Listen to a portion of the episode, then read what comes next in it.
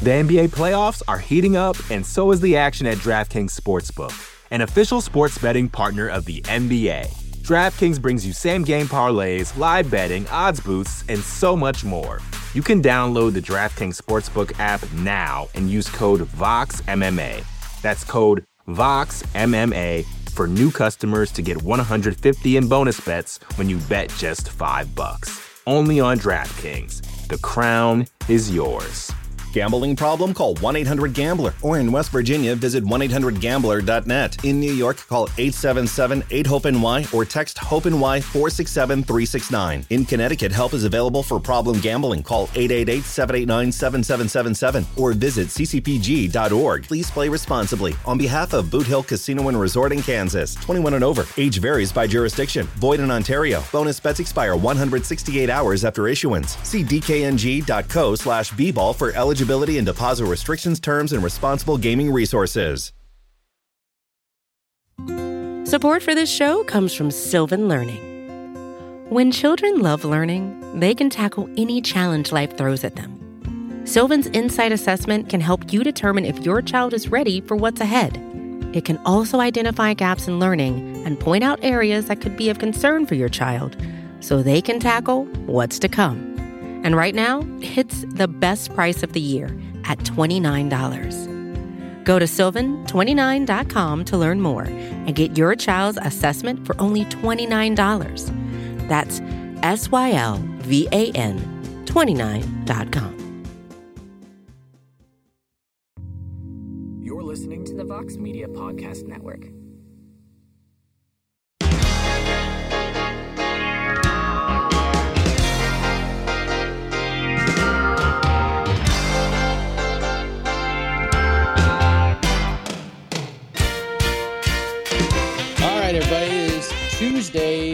April 26th, 2022. And it is a heck of a morning here on MMA Fighting's Twitter Spaces. And shortly, once we wrap this up live on the MMA Fighting Podcasting Network, I am Mike Heck. Hope you're having a wonderful start to the week, a fantastic Tuesday. For those who like the 8 o'clock a.m. Eastern Standard Time start time for the show, my apologies. My dog had a grooming appointment this morning. I had to drop him off. It was scheduled for 8:30. I dropped him off like a half hour early because I had to but he needs a haircut and a bath and the nails trimmed, like all that stuff so badly. Couldn't put it off, so delayed start time to the show. So thank you all for jumping on. If you guys got questions, thoughts, comments, we will get to those in a matter of moments. So raise your hand, send your request in you if you're doing that. But we have a lot to talk about. The options are aplenty. We could recap what took place this past weekend. We had two Bellator cards, lots of championship fights. Friday, we had Bellator 278. We saw Juliana Velasquez lose her flyweight title to Liz Carmouche. Great moment for Liz Carmouche. She could finally call herself a world champion. However, the bout was, especially the finish, was was mired with some controversy. Bad position for Juliana Velasquez. If you watch the fight, you know what I'm talking about. Liz Carmouche, at least in my mind, was down three rounds. Fight ends up on the ground. She gets crucifix position. She lands a couple of elbows. Velasquez, at least to me, looked like she was loosening up a little bit, about to make a move. As that was about to happen, referee Mike Beltran steps in and stops the fight. Now, this has been quite the topic because some people feel that the stoppage was justified. Other people feel that it was way too soon. I'm more on the latter side. I think it was way too soon. Listen, if this is the first fight of the night, if it's a prelim featuring 1 and 0 Hawaiian pros fighting in a hometown fight, sure. You want to err on the side of caution. I get that.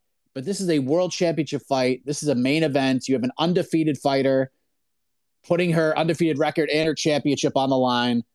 I felt like it was too soon. Now, could the fight could it have gotten worse? Maybe.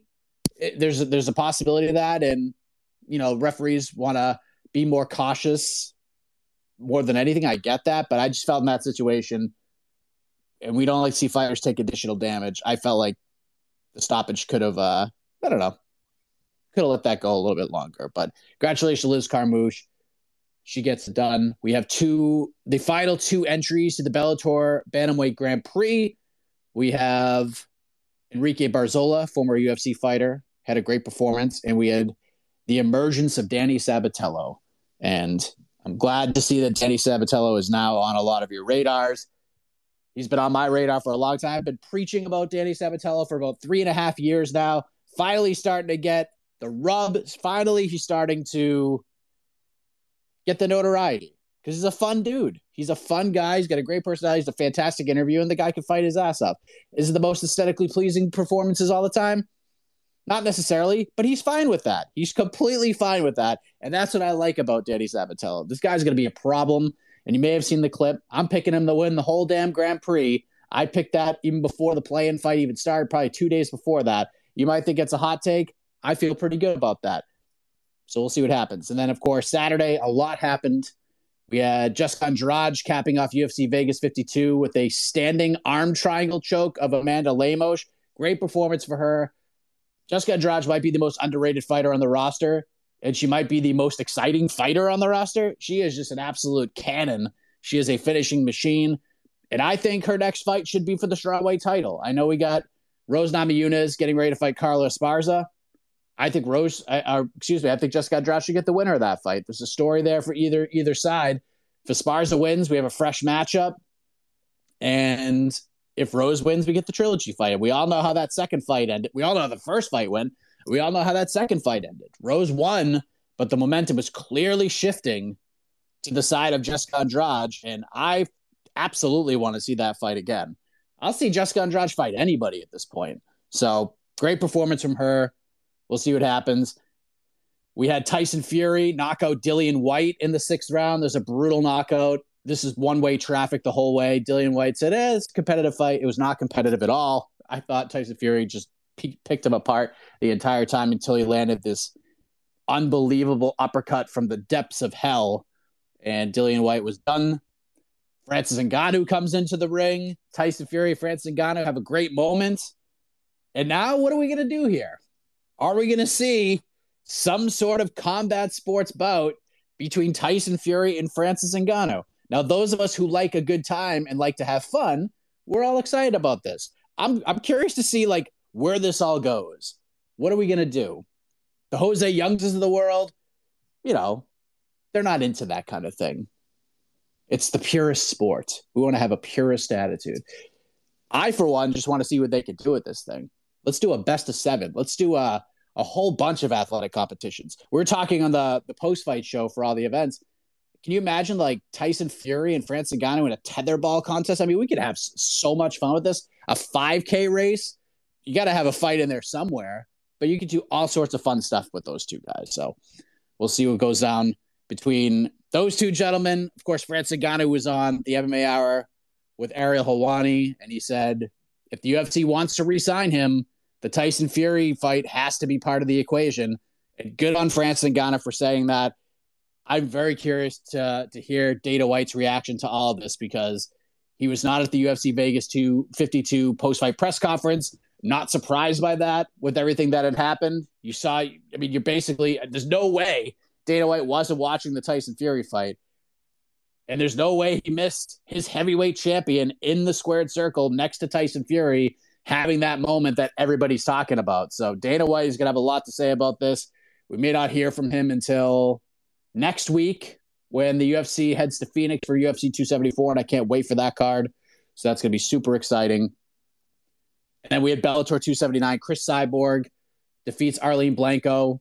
This is one way traffic. I know we're giving Arlene Blanco a lot of credit for her toughness and her ability to take punishment. And she brought it. She had her moments where she went in there and she landed some shots, but this was, I mean, this was all cyborg. She lost the point.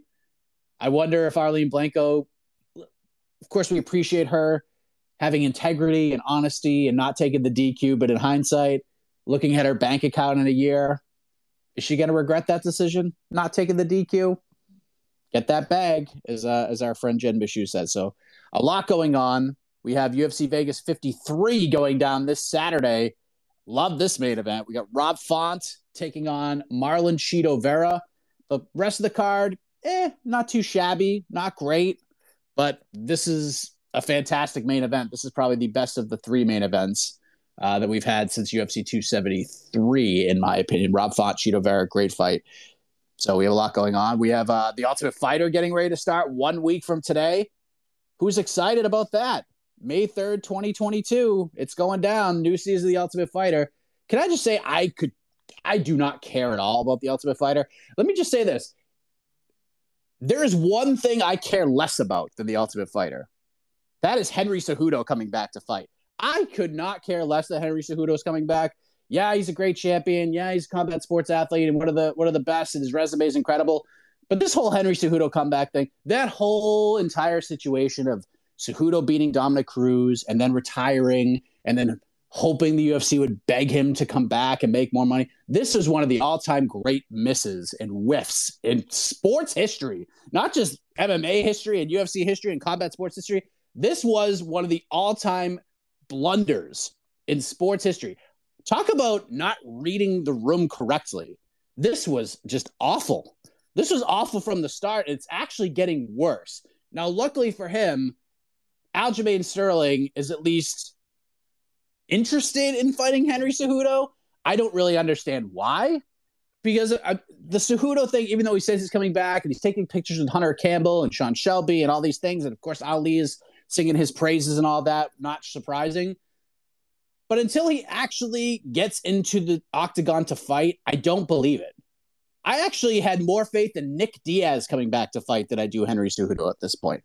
I just don't care. I just don't care. And luckily for the Ultimate Fighter, I care about something less than the return of the Ultimate Fighter because this Henry Cejudo thing is just a joke. I could, I don't care, and I don't think anybody else cares either. I think Aljamain Sterling is the only one who cares. This was one of the all-time great blunders, great whiffs in combat sports history. We talk about a 30 for 30 for Tony Ferguson versus Khabib Nurmagomedov. I want to see a 30 for 30 with Henry Cejudo on the comeback trail. The show's going to last 11 seconds because nobody cares. Nobody cares. I want to hear from you guys. Let's get to we'll, we'll start with Loctagon. Loctagon, what do you want to talk about this morning, my man? There's lots of options to choose from. Heck of a morning, Mike. Um, What's up, buddy? I guess uh, Pretty Boy can actually chime on in on this as well. But after seeing uh, Tommy Fury's performance this past weekend, do you think he has a snowball's chance in hell of beating Jake Paul? Um, I don't know. Probably not. I would favor Jake Paul right now, but there's a I don't know. Not a not a great performance from Tommy Fury. I mean, it was a win, and it, we go out there to win fights, right? But at the end of the day, yeah, not a great performance. Although, if you watch that entire main card outside of Tyson Fury, Tommy Fury's fight was the most exciting, but that's not saying much. That's not saying much. That's like having the least painful canker sore when you have seven of them. Look at this guy. I mean, I got to bring in Anthony Pretty Boy Taylor. I mean, the celebrities are just coming full force here on Heck of a Morning. Anthony, good morning, my man. Good morning. What up? What up? How you doing? I'm good. I, I saw the fight with Tommy. Um, to be honest, Jake will definitely uh TKO Tommy. I won't say knockout, but just TKO to the point where the ref's going to stop it. You seen Tommy fight me. He had a hard time fighting me, and I'm five six. You see somebody, Tommy's height, you see the difference. Now you're talking about Jake Paul, who's six two, six three, who is much taller than Tommy, who can actually fight fundamentally.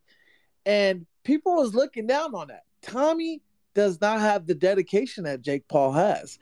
Jake Paul is a better fighter and an overall better athlete. I told people this.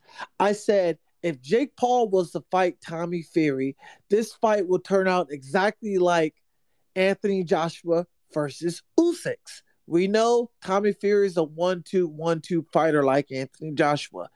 We know that Jake Paul likes to use the ring to his advantage. He moves around a lot. He uses the ropes. He uses his high IQ like Usyk. Now, I'm not saying Jake Paul is is on the same skill set as Usyk, but I'm saying the fight between Tommy Fury and Jake Paul will turn out the same resemblance to Anthony Joshua, Joshua versus Usyk. interesting take, and, and you would know this. Let me ask you this, Anthony. I know you you and Jake are pretty tight. I don't know if you've spoken to him. Obviously, he's got a lot going on. We get the big fight between Amanda Serrano and Katie Taylor happening this weekend, so I'm sure he's fully engulfed in that right now. But we saw his comments to Ariel Helwani about about Tommy's fight. Do you think there's any chance Jake would would fight Tommy next? Like, do you think that's the fight? I know he wants to come back in August or sometime this summer, but do you think Tommy's even on his radar after that performance? Absolutely not. And I'm going to tell you why he's not going to fight Tommy, period. Tommy doesn't promote. He doesn't engage. You're you're betting on your last name to promote the fight. You needed your dad and your brother to promote the fight to help you. What before the Tommy fight, the week of the Tommy fight supposed to happen, we were all thinking like, wait a minute, ain't Jake Paul fighting this week? Because Tommy wasn't engaging. He wasn't entertaining the people to get them engaged into wanting to buy the fights. He doesn't. He didn't promote when I was fighting him. He didn't do none of that. I right now I can't say what is Jake next opponent because his main focus is on Amanda Serrano. Me personally, I would like him to see him fight Julio Cesar Chavez Jr. or Anderson Silva. You know, that's the fight, Anthony Anderson Silva. That is the fight. Absolutely, but who knows what's going to happen? We don't. We don't know. But as far as Tommy fighting Jake, no. Tommy had his chance. If Tommy wanted to to fight Jake again, Tommy would have never taken this fight. He could have just waited and say, "Hey, let's resume this fight on another date when you're ready, and let's do that." Which he didn't do. So there's obviously speculations of what's going on in Tommy's camp. Personally, Tommy was not physically fit and ready to fight Jake Paul that day. Personally. Yeah, it's it's we'll see what happens. I mean, that one's gonna gonna hurt eat at him for sure. Thinking back of all that money he could have made, win or lose, kind of a rough one, and uh it sucks, man. When when are you fighting again, Anthony? Last oh thing. man, oh, I've had talks with Bellator potentially uh, coming back. Uh, don't know when. Um, there's still talks with me in the UFC. I I've told uh, I've told multiple people I wanted to fight Patty, and there's possible talks of me fighting Roy Jones or Chad Johnson there p- potentially. You know, Chad uh Chad Daw- uh blah, Dawson. My bad. Okay, I thought you meant Ocho Cinco. No, no, God no, God no. But who knows? You know, my fu- my future this year, I I'm booked. I got so much going on. I'm thinking about making my comeback to MMA this year because I do want to go to the UFC.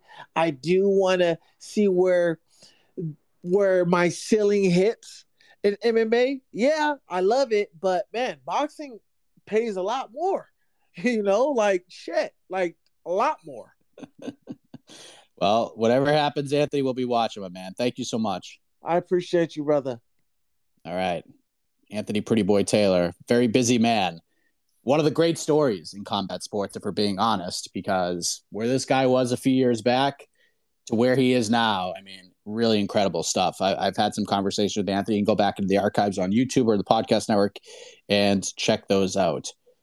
The NBA playoffs are heating up, and so is the action at DraftKings Sportsbook an official sports betting partner of the NBA. DraftKings brings you same game parlays, live betting, odds boosts, and so much more.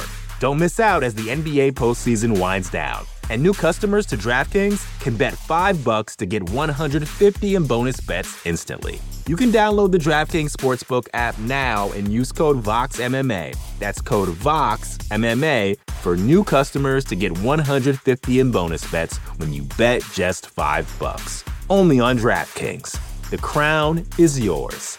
Gambling problem? Call 1 800 Gambler. Or in West Virginia, visit 1 800 Gambler.net. In New York, call 877 8 HOPE NY or text HOPE NY 467 369. In Connecticut, help is available for problem gambling. Call 888 789 7777 or visit ccpg.org. Please play responsibly. On behalf of Boot Hill Casino and Resort in Kansas, 21 and over. Age varies by jurisdiction. Void in Ontario. Bonus bets expire 168 hours after issuance. See dkng.co slash bball for eligibility eligibility and deposit restrictions, terms, and responsible gaming resources.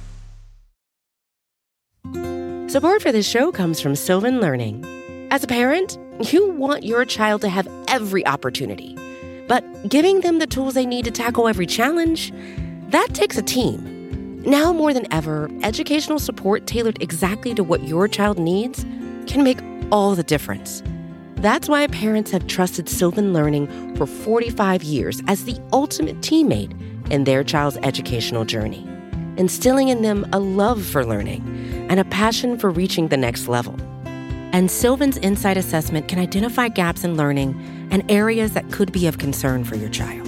It's a 360 degree view into your child's learning that you can't find anywhere else and helps ensure that your child didn't miss something in school that might put them at a disadvantage in the future.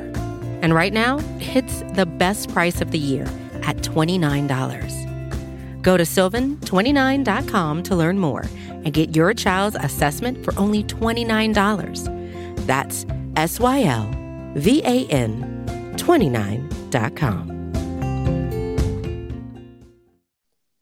Let's hear from another celebrity. The new homeowner, thanks to Ally Quinta, Realtor of the Stars, Mr. New York Rick. Good morning. Heck of a morning, Mike. Heck of a morning. Uh, let me start by just saying how nice it is to hear Anthony Pretty Boy Taylor um, confirm what I, you know, suspected and thought yesterday is like Tommy Fury just doesn't have the juice. He's he's not a draw. He's not going to be promoted, eh, or he's not going to do his end of the of the promotion. I think it's important to to remember, and a lot of promoters kind of fall into this trap that like mainstream appeal, social media following, um, a, a, amongst a bunch of people that don't buy pay per views doesn't really do anything uh, for the promotion. So all these Love Island fans and all this other stuff um, that supposedly Tommy Fury is bringing to the table, um, I don't think that a single Love Island fan is buying that pay per view. And quite frankly, I just don't think it's a it's an interesting matchup for uh, Jake Paul. But that's not why I'm calling. Um, it was just good to hear that. Why I'm calling in is because we have to talk about this Henry Cejudo take. We have to talk. Yes, let's go. Let's go, York about the fact that you are disrespecting one of the greatest combat sports athletes of all time. Now, grant I will grant you, the way he handled this completely botched. He thought he had more leverage than he did. He thought the UFC was going to come crawling and, and making these super fights. It turns out they weren't that interested and, and the sport moved on without him. But now that he seems to be serious, now that he is back in the testing pool, now that he is potentially training to come back and fight, now that Alexander Volkanovski and Aljamain Sterling have both said his name, I have to I have to tell you, I care. I have to tell you, you said nobody cares. I care. One of the greatest combat sports athletes of all time is going to get back in the octagon, maybe the boxing ring. Who knows what he decides to do? Um, I'm going to be Oh my watching. God, don't say does. that. I'm going to be watching. The he- boxing ring, New York Rick. Why? How dare you? How dare you? Listen, he's conquered the wrestling world. He's conquered the MMA world. Why not boxing? Why not boxing for Henry Cejudo? All right. Hey, listen, I respect your opinion as always, New York Rick. You're wrong, but no, listen, listen. I, I'm half joking about the Cejudo take. I'm not joking about the all-time great blunders. Absolutely not. I don't think a ton as many people care as Henry thinks. If they book a fight between Henry Cejudo and Aljamain Sterling or Henry Cejudo and Alexander Volkanovski, I'm gonna watch it and I'm gonna be into it. But until I see a press conference, until I see a weigh-in, until I see him, until I see him physically in the cage and Bruce Buffer introduces him, I don't care. And I don't believe it. I don't believe it until it actually happens. And at this point, he could talk and do shows and talk with the schmo and, and all this stuff, and he could talk to whoever he wants. I don't care. I don't care. He he still thinks he's like the biggest star in sports, and this is, he's a huge draw. He's not. He's not. And I think this absence has proven that. Now, again, from a competitive standpoint, if he gets locked into a cage with, with one of these champions and they he actually fights and a referee says let's go and he starts circling around he's about to throw a punch yeah i'll be i'll be invested i'll be into the fight but as of right now i don't care i really don't let's go to i'm going to go to christopher because he's sad that his uh, cal ripken heck of a morning streak came to an end at uh, what 11 episodes maybe 12 i don't even know how many we've done of these christopher good morning, Morning, Mike. How you doing? good Uh, yeah, not much, man. Um, I wanted to come in here with a bit of a fun one. Uh, so I, I listen to a lot of Between the Links. It's one of my favorite shows that you guys have on. Um, so I wanted to play a quick game of buy or sell with you. Um, Okay. if you're up for that. Let's go. Awesome. All right. I'll just fire off three quick ones. I'll fire off three quick ones and then I'll let you I'll let you answer. Um so number one, uh does Claudio Puelles end the year with a number next to his name? Was that Chris Cyborg's last fight for Bellator? And does Jordan get his wish and fight Edson Barboza next? Buy or sell on all three? I like that. I like the question. First one, Claudio Puelles with a number next to his name. Hmm. It depends, because I mean, I have to give an answer. The fight I want to see at this point, I think it makes all the sense in the world. If you haven't listened on to the next one yet, I'm going to give you a little spoiler. I want streaky outside the top 15 fighter taking on another streaky outside of the top 15 fighter. Give me Claudio Puelles versus the tarantula Jalen Turner. That is 100% the fight to make. The winner of that fight will absolutely have a number next to his name. That's man, that's tough. I'll say yes. I'll say yes. But I think that's the fight to make. And if that's the fight to make, that's a real tough one for Claudio Puelles. But again, that fight gets to the ground. He's so slick. Those knee bars, those heel hooks, everything, those leg submissions are nasty. Second question, buy or sell Chris Cyborg. That was her final fight in Bellator. I will sell that. I think she will resign because, again, I talk about this on the show all the time. How you win prize fighting is you take on not the easiest fighters. I don't want to disrespect them in that way. You take on the least amount of competition and make the most amount of money. And Chris Cyborg's winning the game right now. She's going in there. She's lapping all these women. She's now on going back and rematching all these. Who's she going to fight next? Sinead Kavanagh? She's going to make a lot of money to fight Sinead Kavanagh, and she's probably going to win that fight rather easily. That's a pretty good gig she's got going on right now. She's got a pretty good gig. Now, I know she wants the Kayla Harrison fight, which is cool. And I think we would all love to see how that fight plays out. So she could go to PFL and fight Kayla. But if she goes to PFL and fights Kayla, like that's, I mean, that's all we really care about over there for her is if she fights Kayla. But I mean, you could, are they going to do a featherweight division? Are they going to sign a bunch of fighters for her to go through the million dollar season? Or are they just going to sign her to one fight deal to fight Kayla? Now, if I am Bellator, and I love Scott Coker's answer to this question when I asked him about it, the P, all the PFL has to do to at least have a conversation with Coker and the Bellator brass is to actually pick up the telephone and call him. Calling Cyborg out on social media, Donn Davis, and calling out Bellator on social media, Donn Davis, and all it, it, whatever else you're doing. Stop doing that. You're not going to get Bellator's attention that way. You're not going to get Scott Coker's attention that way. He's not going to care.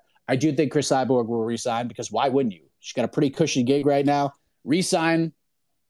They're gonna try if if just make it part of the problem. Like she wants to go to boxing, Bellator.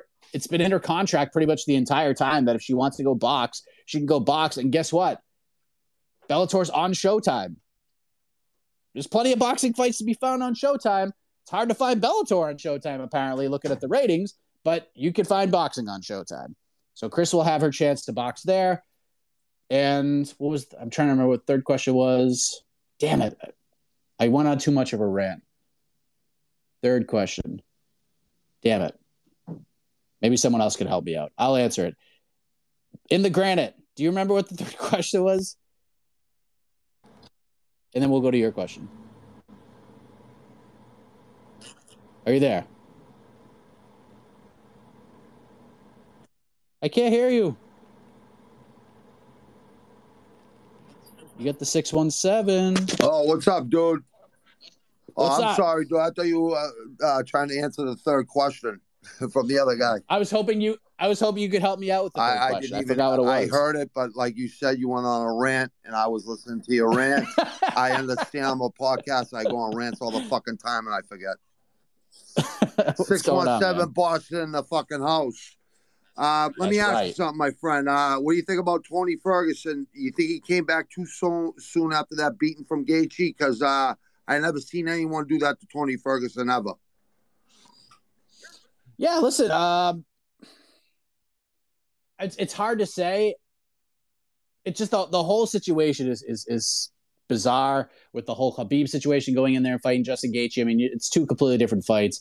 I won like I always think back to that to that weight cut the day before that Khabib fight was supposed to happen. What if he didn't do that? I don't think the fight would have gone any differently. I think Justin Gaethje would have gone out there and won. But I wonder what that whole situation like did to his mental state, and then just go and having going in there and in the fight going the way that it did. When you fight Justin Gaethje, it's really hard to. It, it messes with your whole career. Really, it's it's a hard fight. It's a hard fight. That guy is such a maniac. But I do.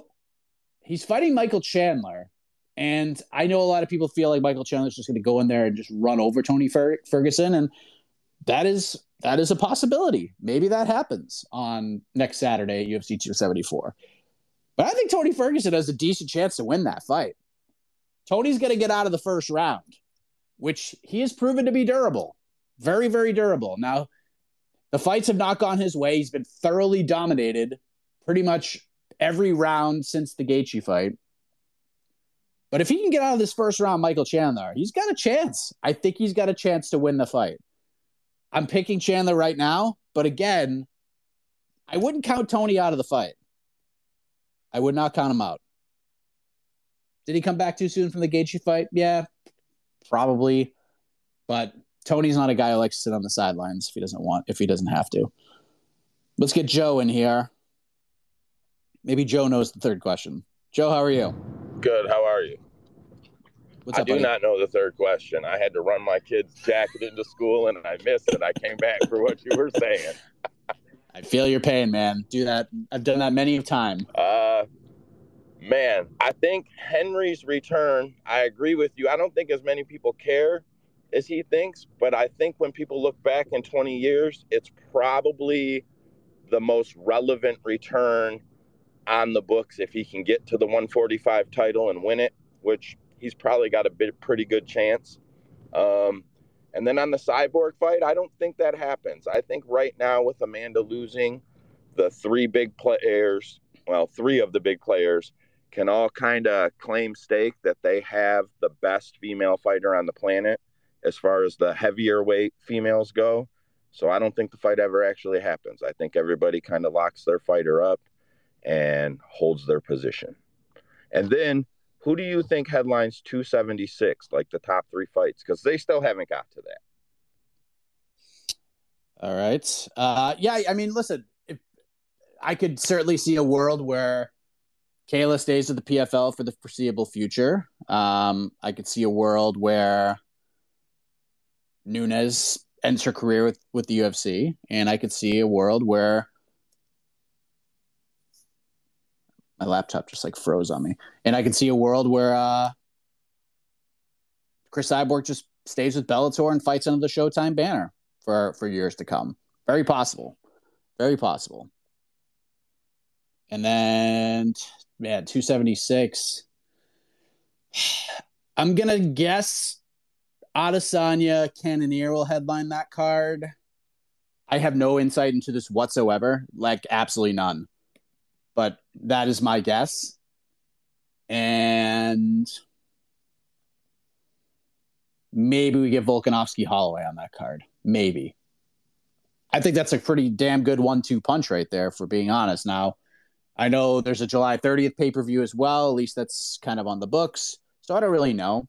But yeah, I mean, I think those are two quality fights. And who knows if we get Colby and Hamzat somewhere in there? I know they're talking about they were talking about maybe doing it on ABC, but that'd be a damn good fight to have on the card. I mean, there's lots of options at this point. We are getting close to that. We got to put ticket. I mean, listen, the event's going to sell out. It's International Fight Week. We're getting to the point where we got to throw a main event on the books. We got to do it pretty soon. But my guess is Adesanya versus Cannonier will headline that card, and then maybe do Volkanovski versus Holloway too. I think timelines could line up, and yeah, we'll see what else comes comes out of it. I mean, we can't leave out Jon Jones versus Stipe Miocic. That's gonna probably come up at some point. Where, when is it gonna be on International Fight Week? Is it gonna be on one of these other cards? Is it gonna be later than July? Who knows? Christopher, Please tell me what the third question was because it's driving me freaking crazy.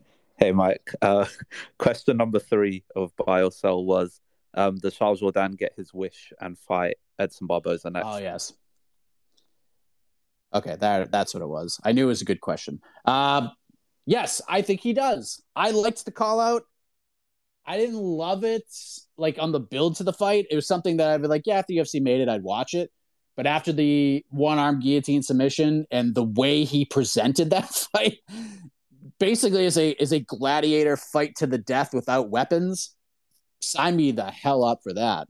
Let's go. Give Charles Charles uh, cares about rankings. Throw rankings out the window. If you want rankings, you go to MMAfighting.com. That's where you get the only rankings that matter in the sport. Let's just throw the rankings out the window. Hell, we don't even have to do a 145. We could just do it at 155. Who is not going to watch Charles Jourdain versus Edson Barboza? That's going to be a freaking banger. So let's go. Let's make that happen. I, I, I buy the hell out of it. I'm buying it twice. How about that? It's like Dunkin' Donuts coffee. When you need mealtime inspiration, it's worth shopping Kroger, where you'll find over 30,000 mouthwatering choices that excite your inner foodie. And no matter what tasty choice you make, you'll enjoy our everyday low prices, plus extra ways to save, like digital coupons worth over $600 each week. You can also save up to $1 off per gallon at the pump with fuel points. More savings and more inspiring flavors make shopping Kroger worth it every time. Kroger, fresh for everyone. Fuel restrictions apply. Another day is here, and you're ready for it. What to wear? Check. Breakfast, lunch, and dinner? Check. Planning for what's next and how to save for it? That's where Bank of America can help. For your financial to-dos, Bank of America has experts ready to help get you closer to your goals. Get started at one of our local financial centers or 24-7 in our mobile banking app. Find a location near you at bankofamerica.com slash talk to us. What would you like the power to do? Mobile banking requires downloading the app and is only available for select devices. Message and data rates may apply. Bank of America and a member FDIC. Tristan, Gordettes, good morning. Good morning. Good morning, Mike. How's everything? Everything good? Wonderful. Wonderful. All right. So listen, listen to Otno. Again, AK Lee disrespecting Erin Blanchfield. Again. He keeps doing it.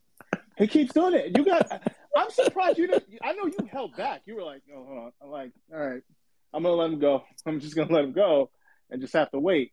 But the disrespect again with Erin Blanchfield every time you bring her up, because um, you know, you want her to fight Maycee Barber at some point. He didn't. He didn't mention at all Marina Moroz at all. Now he's been caping up for Marina Moroz for like the longest now because he he keeps saying Blanchfield's not on her level. And I, and I'm listen, Moroz is a good fighter. I mean, she's got some. She's got she's, she fought killers, and she's on a three fight win streak. But he didn't mention her to fight um Maycee Barber. So I'm like, yo, okay, it's like you're you're saying Moroz is so much higher than Blanchfield that and I went back and went back to the UFC uh two I think 272. I went to, every time he says it, it like it, it infuriates me. I'm like, yo, like, dude, like I'm trying to, I'm trying to, and I'm trying to be respectful here. I was, Mike, I was like two seconds away sending a DM to Erin Blanchfield with this clip I was two seconds away, but I'm like, you know what? Let me relax. I don't want to call him out. I don't want to put him on um, Blast Street. You know, just kill him on here. But I'm like, all right, let me let me relax. I'm getting I'm getting too emotional here. But I mean, two seconds away. But I'm gonna digress. I'm gonna let things play out.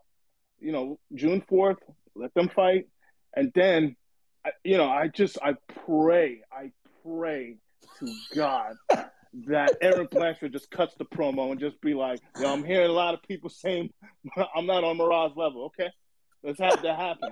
I'm like, all right, but I'm gonna, I'm, I'm, but okay. Let me digress. Let me get my question. My question is, with Maycee Barber, um, saw the press conference. I know AK Lee came out with the story about what she had to say after the fight after her win, and you know, Maycee Barber's getting back to talking greasiness now, and I'm like you think you think you believe that she's going to be wrecking people in the flyweight division? Because I'm like, eh, you know, your performance was good, but let's just let's just you know let's just settle down here and let, let me see you fight. You know the up and coming prospects. Just your thoughts on on her and everything. Thank you, Tristan. And by the way, if AK after June fourth, let's just say Erin Blanchfield wins that fight and AK match matches her up, and you're not thrilled with it, why don't you send me an email and I'll read it on the air because I'm the only one who gets hit up on that show. When people have issues with picks, for some reason. We have an all, we have a whole segment on it called the, a mic check where people like attack me in my picks. AK doesn't get any of that stuff, so feel free to change the narrative there. But yeah, I mean, Maycee Barber, fine performance. I actually thought it was a good performance based on what she needed to do because she showed flashes of a little bit of everything and she just out physicaled Montana De La Rosa, which was the way to go. It was a smart game plan. Now, if she went in there and just tried to like box her face off and try to knock her out in the first round like she did early on in her career, I probably would have questioned that decision. She probably would have lost that fight. But she went in there, just kind of muscled her against the cage, just out physicaled her, landed some big shots when she needed to. She won the fight. It was a clear 30 27. It was a fine performance. Now, there's one person who will be able to give a nice little grade on the performance, and I'm going to be talking to that individual uh, later on today. One Uriah Faber, who Maycee has basically changed her life. She's uprooted to Team Alpha Male. I'm going to be talking to Uriah Faber uh, around 5:30 Eastern today, uh, and we'll get her. I'll get his thoughts on on Maycee's performance because obviously he's going to put her over, but he'll be much like fighters are. Coaches are just as sort of self-critical. So Uriah will probably say nice things and he'll probably say some things that she needs to work on. So I'm curious to get his take on that. But yeah, fine performance. I think the Blanchfield fight makes all the sense in the world. The time for Maycee Barber to fight the Roxanne Modafferi's, fight the Joanne Woods of the world. I think that's over. I think that that time is past. She got her opportunity. I know the injury sucked, but she lost. She lost to Roxanne. She's gonna have a hard time getting past that. She's still dealing with that.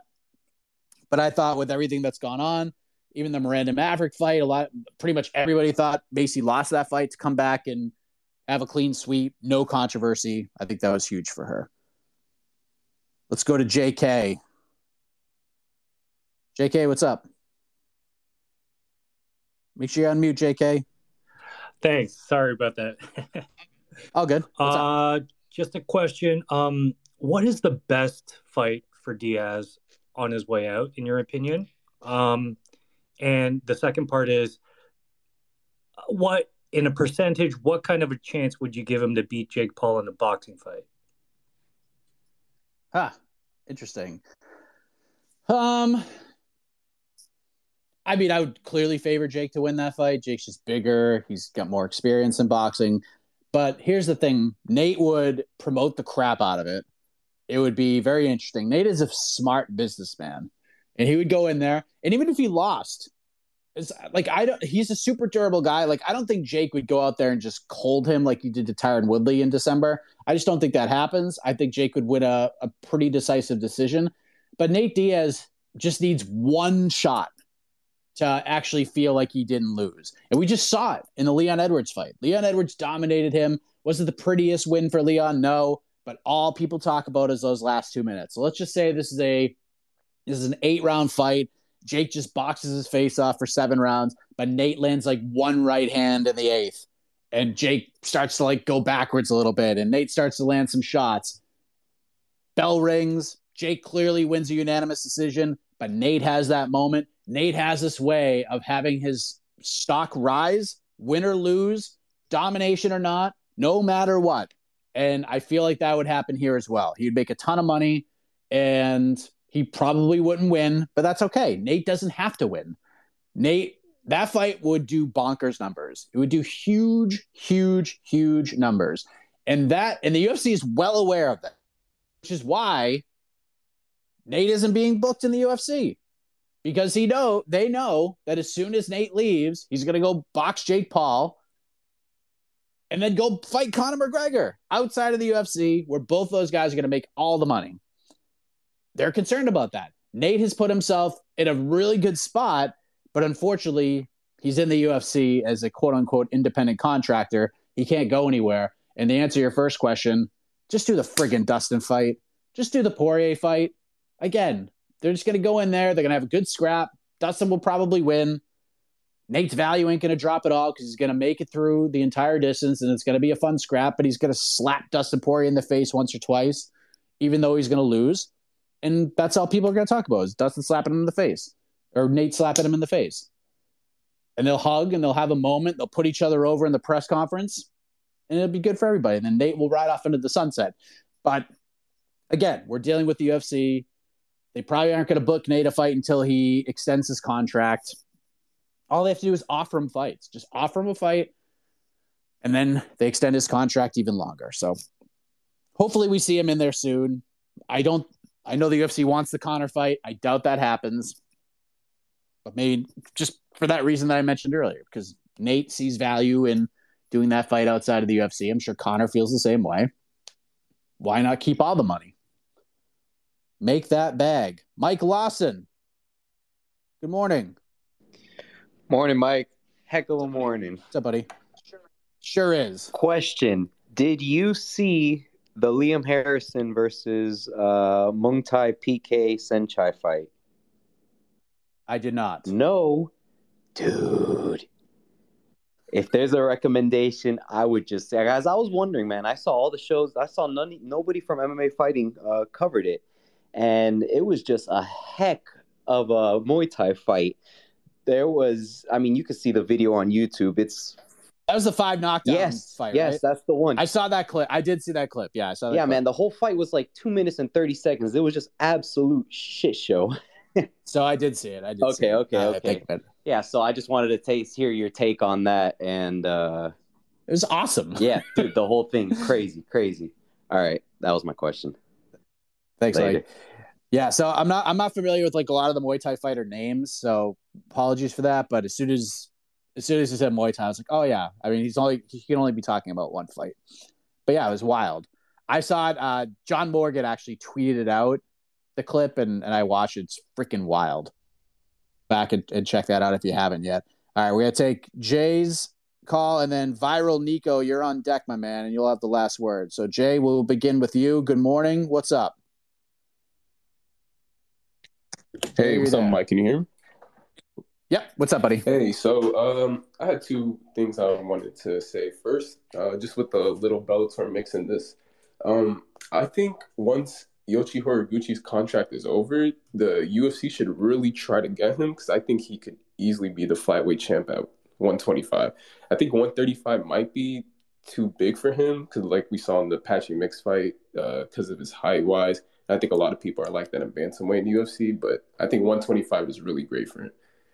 And uh, the another thing I want to ask is I don't know why this isn't getting uh, a lot of attention, but Brett Okamoto, I believe, put an article out three days ago, and the UFC announced they're doing an eight man tournament across four men's weight classes to find new Asian talent. And they're going to do this, uh, I believe, before the Singapore event on June.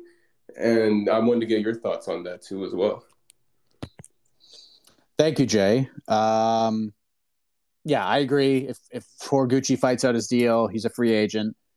Whether he goes to Rizin or One or UFC, he needs to fight at 125 because that's his best chance to succeed. Still a damn good 135er. I still have him ranked in my personal top 15 at 135. I think I have him number 15 now. But yeah, you put him up against the patchy mixes of the world. Yeah, it's it's it's going to be a long night, and I and I knew that was going to be a tough fight for him, just because I knew Mix was going to look like he was 40 pounds heavier than him, and that was the big difference tonight. And Patchy's Patchy's cardio was really good in this fight. He went all five rounds. Normally, that's been a knock on him, but he actually did pretty damn good. So good on Patchy Mix. Great win for him. That's a great name to have on his resume. As far as the road to the UFC tournament, let me give a shout out to uh, my man JHK. He was the first to report that story. Um, and when it first came out, I think it confused a lot of people because a lot of people saw it as, oh, damn, we're going to get a, a flyweight tournament, a bantamweight tournament, a featherweight tournament. And we're starting to line up like, oh, is we're starting to think of like Moreno and Figueiredo and Sterling and Yan. Like, are they going to be in these tournaments? I think it was just kind of a miscommunication there. So people were super excited. Uh, turns out it's just basically a uh, an Asian, more fun version of the contender series because I I love the contender series. I like it a lot, but the contender series would be way better if it was in a tournament format. It really would be. It'd be way better. It'd be way more interesting. We're not giving a the one I love the contender series. Freaking love the contender series. It's like one of my favorite things that the UFC does is they do this contender series thing. I will say this though. The contender series is starting to oversaturate and I don't like it. I don't like it. I don't like the fact that fighters who clearly aren't UFC ready are just getting contracts, while there are fighters who are UFC ready who aren't getting contracts. Anthony Romero, did you see what that dude did on, on Sunday for Fury FC? Anthony Romero is one of the best fighters that has come through the contender series. One of the overall best, like a guy with this super high ceiling, is really young, super skilled. But because he went for a takedown in the third round against Mike Breeden and give him a contract, like this is the stupidest thing ever. And now he's going to go somewhere else. Someone else is probably going to sign him, and he's going to be a big star. That's the thing. We had guy, and I like Carlos Candelario a lot, and I thought he won the fight, but he got a contract coming off of a loss. Like I thought he won, but the like the first season of the contender series compared to where we're at right now, it's like night and day. All you have to do is win for the most part in the contender series, and you get a contract. And I get why. I think if if we all sort of dot the I's and cross the T's, money, money, money. And that's why this tournament's happening as well. We get guys for cheap money. Whoever comes through, they're getting 10 and 10 contracts. Just a way for the UFC to bring in fighters and fill up these fight night cards for cheap money. And it's a good opportunity for these fighters to get the shine and to get on a big stage. That's great. But again, there's a reason why these tournaments are happening. It's because we want cheap talent. We're not here to we're not here to provide money. We're here to give you opportunity. That's the UFC way. Viral Nico.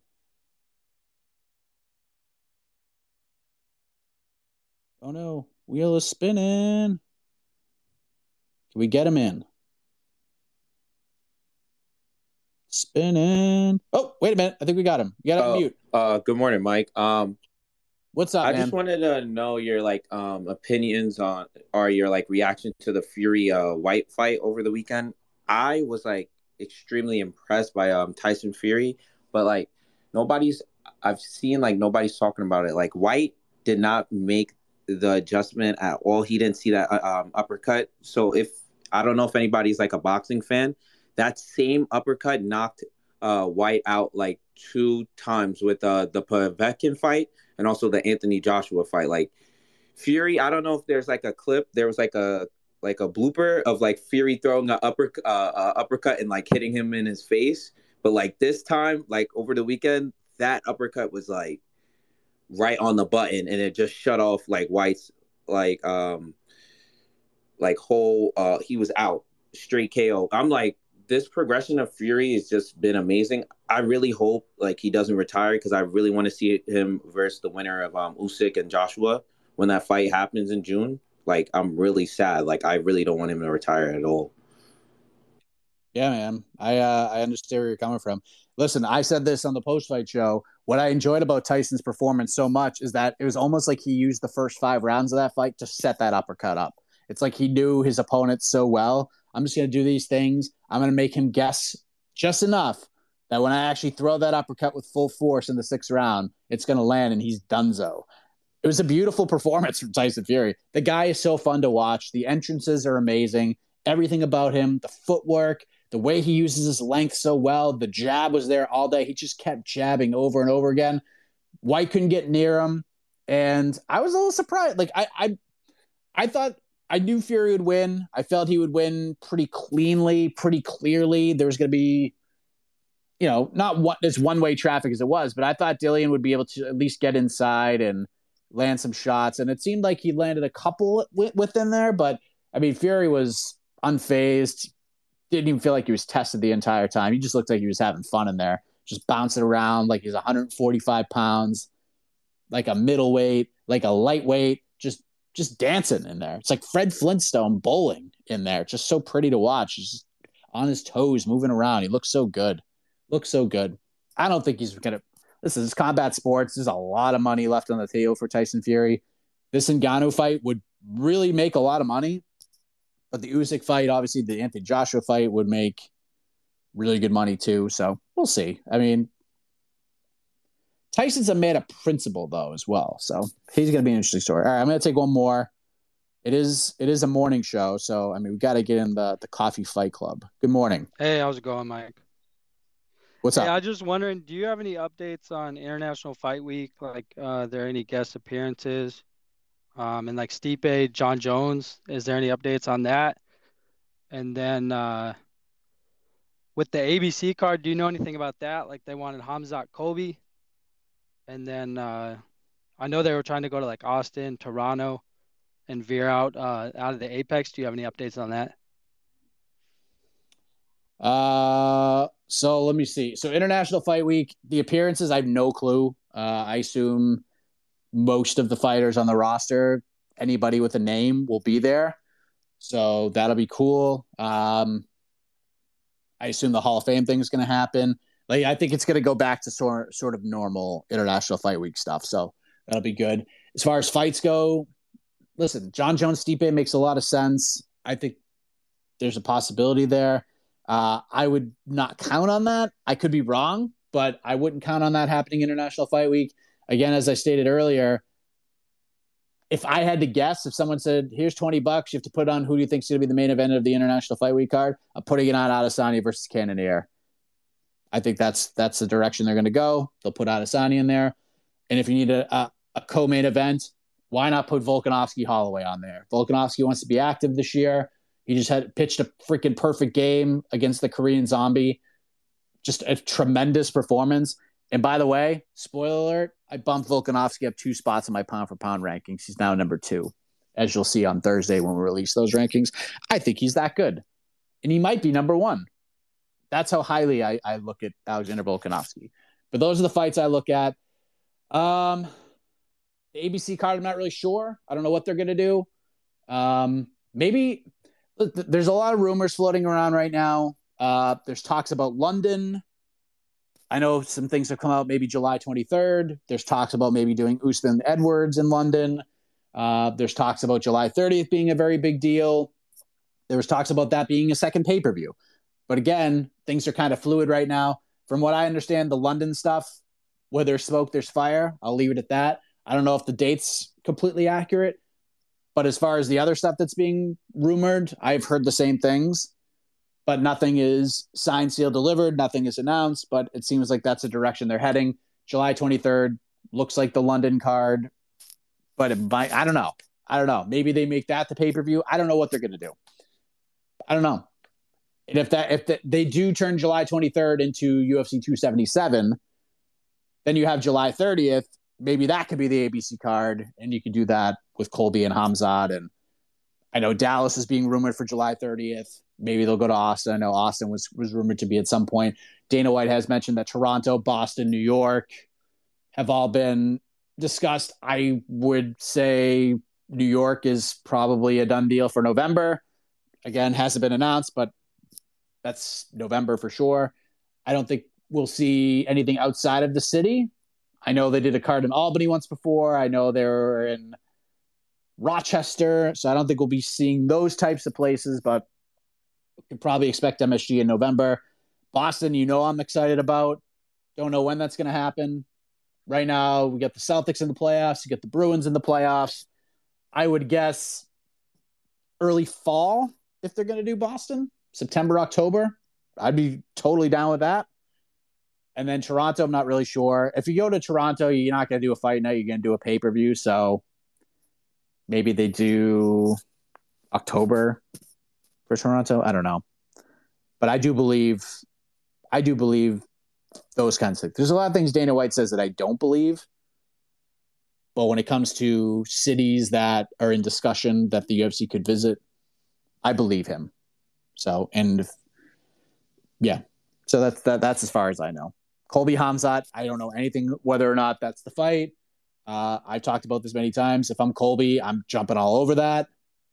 Oh, wait, uh, you know, because again, if you can't get, if you, I mean, if actually if you're Colby and you could somehow weasel this Masvidal fight rematch, just thinking the money that's going to make with everything going on. But Hamza would be number two, not Belal. It's just not going to happen. Uh, and he's been talking about Adesanya too. So for some reason they can't get Cannonier in there. Adesanya Colby doesn't sound like a bad main event for the for the middleweight title. Kind of out of left field, but yeah, that's what we're looking at. All right, I gotta go. I started late. uh, because of the dog, and I have to go pick up the dog in a few minutes, and I got to actually do some work today because this isn't work in my eyes. So I want to thank all the uh, wonderful people who jumped in, New York Rick and Anthony Taylor for giving his insight on Tommy Fury's fight and what's going on with Jake Paul and everybody else who chimed in. Glad Christopher could get back on track, start a new streak. And for all the new listeners, all the new people jumping in, appreciate that very much. Now, we're back on Thursday, 8 a.m. Eastern. We'll do it again, same exact thing. And then Friday, it's all about you guys. Friday, there'll be no opening rant from me. It's just we're going to the calls and we're getting right after this thing. So if you jumped in here late and you're like, what the hell was he talking about before that? This show's going to be right up on the podcast network sooner rather than later.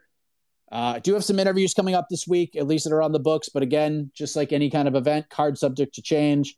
Urijah Faber later on today. Tomorrow, uh, Tatsuro Taira, who's making his UFC debut on Saturday against Carlos Candelario. You're talking to him. I got a lot of people reaching out to me asking me if I would interview the brand new interim Bellator bantamweight champion, Raufeon Stotts. That is happening on Wednesday as well. And then Thursday, I'm going to be talking to Anthony Rocco Martin, former UFC fighter.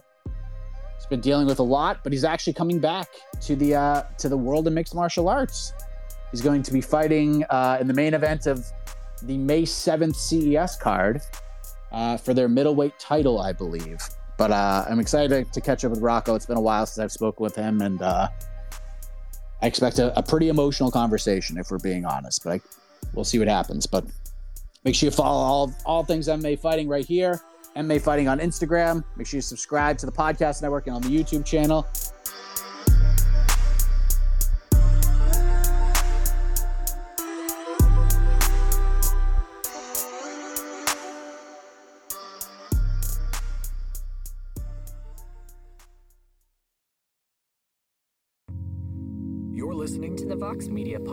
Network.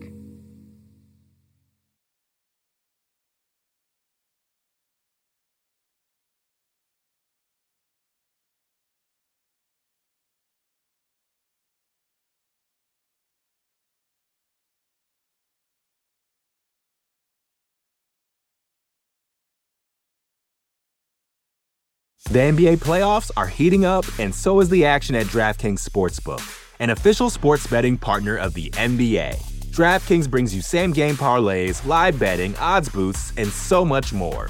You can download the DraftKings Sportsbook app now and use code VOXMMA.